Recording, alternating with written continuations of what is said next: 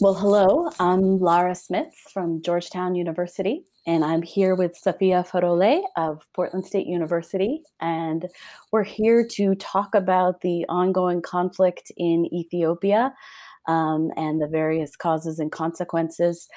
Um, Safia, I was hoping that you could give us a bit of an update. You wrote an excellent piece in the Washington Post uh, a couple of weeks ago um, and you outlined some of the initial triggers to the conflict that started um, uh, on November 4th, um, and also some of the tensions uh, behind it. But I wondered if you could give us uh, some of the updates and some of those triggers now. Hi, Laura. Thank you so much for asking. Um, as you had alluded to, my article is about the recent outbreak of conflict between the federal government of Ethiopia and troops uh, that are loyal to the government of the province of Tigray, and uh, for those who might be new to the issue, Tigray is in the northwest of Ethiopia. It's a very mountainous and rugged region. And the region is led by the Tigray People's Liberation Front, the TPLF. The Tigrayans have been a dominant political force in Ethiopia for the last 30 years.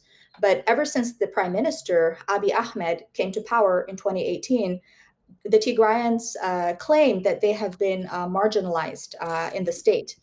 And Prime Minister Ahmed has implemented a lot of economic reforms. He's freed political prisoners. He made peace with Eritrea, which led to him earning the Nobel Peace Prize.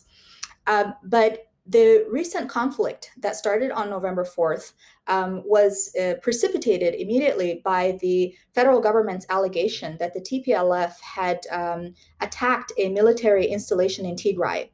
Um, and the central government blamed this attack on the Tigrayans, and the Tigrayans denied it. And as I point out in my article, what makes this conflict potentially so volatile is that the Tigray region has a considerable amount of weaponry.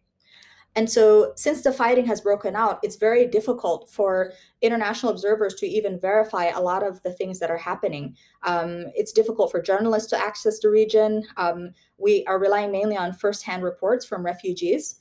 And what I argue in my article is that I, uh, the um, the nature of the Ethiopian state, which is based on ethnic federalism, um, really sort of um, has uh, has brought us to the point that we're at today.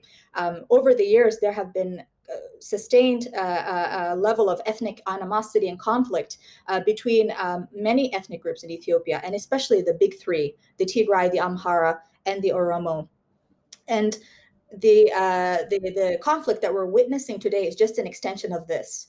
Um, and currently, um, the fighting uh, uh, continues, although the government has uh, claimed that it now controls Mekele, the capital of uh, Tigray.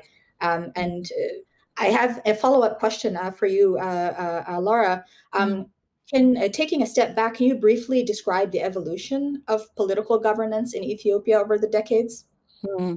Well, it's a big question. Um, so it'll be it'll be difficult to do. And in, in a sense you've already i think um, pointed to one of the biggest issues which is uh, the ethnic federal arrangement which has been in place since the constitution of 1995 but in many ways that uh, that really followed from even decades before that um, the the guerrilla war that uh, was fought before that which was also about uh, rights of self governance of the various ethnic communities in Ethiopia um, that predated that. So the evolution and the contestation of today are, are really interlinked, um, but they they take us right up to the conflicts of today and the the other conflicts that are happening across the country, even as we speak. So the main one certainly is in the north, in the Tigray region. But I also want to point out that there are other conflicts happening across the country.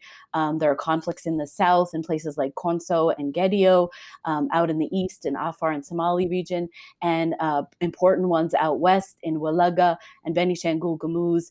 Um, each of these are interlinked in important ways.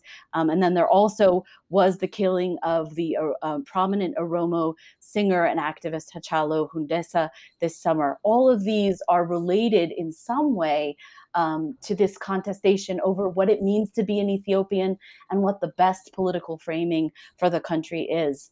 Um, and they'll have to be resolved through some kind of dialogue. Uh, and that dialogue will have to be connected to some kind of um, investigation into each of these conflicts and certainly the ongoing conflict today. I wondered, um, Sophia, if you could also just update us on where we're at today as we speak about the humanitarian situation in the country. Um, it's it's really in flux and it's changing, but could you give us a sense of what we know about where it's at now? Yes, um, there is already a massive humanitarian toll that, as a result of the fighting. Hundreds of civilians have been killed. There are a significant number of people who have been displaced.